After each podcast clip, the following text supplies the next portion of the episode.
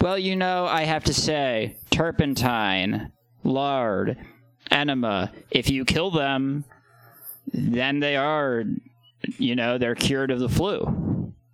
That's they're dead. That's technically true. Yeah. And also, it, the flu, the flu, it, it also reduces the mortality rate of the flu because, you know, they didn't die of the flu. Yeah.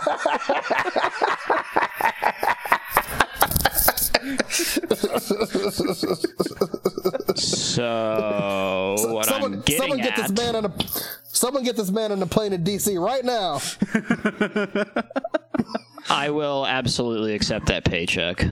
Yeah, we can uh, we can we can lower the mortality rate of the coronavirus by having Matthias just shoot people in the head. Uh, that's Ben. Ben, please. That's completely uncivilized. Someone else is going to do it. I will. I will, however, be uh, shooting amphetamines, which I'll be taking as a precaution against coronavirus.